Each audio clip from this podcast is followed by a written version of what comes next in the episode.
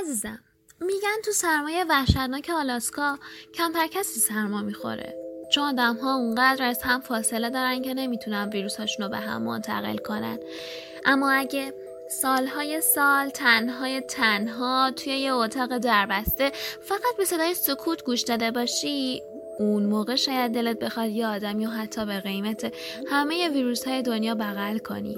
ویروس هایی که بعضشون بیوزن و دردناکن مثل خشم، حسادت، بیتفاوتی، نفرت یا ترس چیزهایی که به می‌تونن از قلبی به قلب دیگه عبور کنن.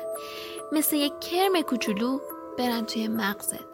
کسایی که تلفن و شبکه ها رو ساختن شاید فکر کردن که بر درد تنهایی آدم ها پیروز شدن. ولی حل کردن این مدل آسون نیست.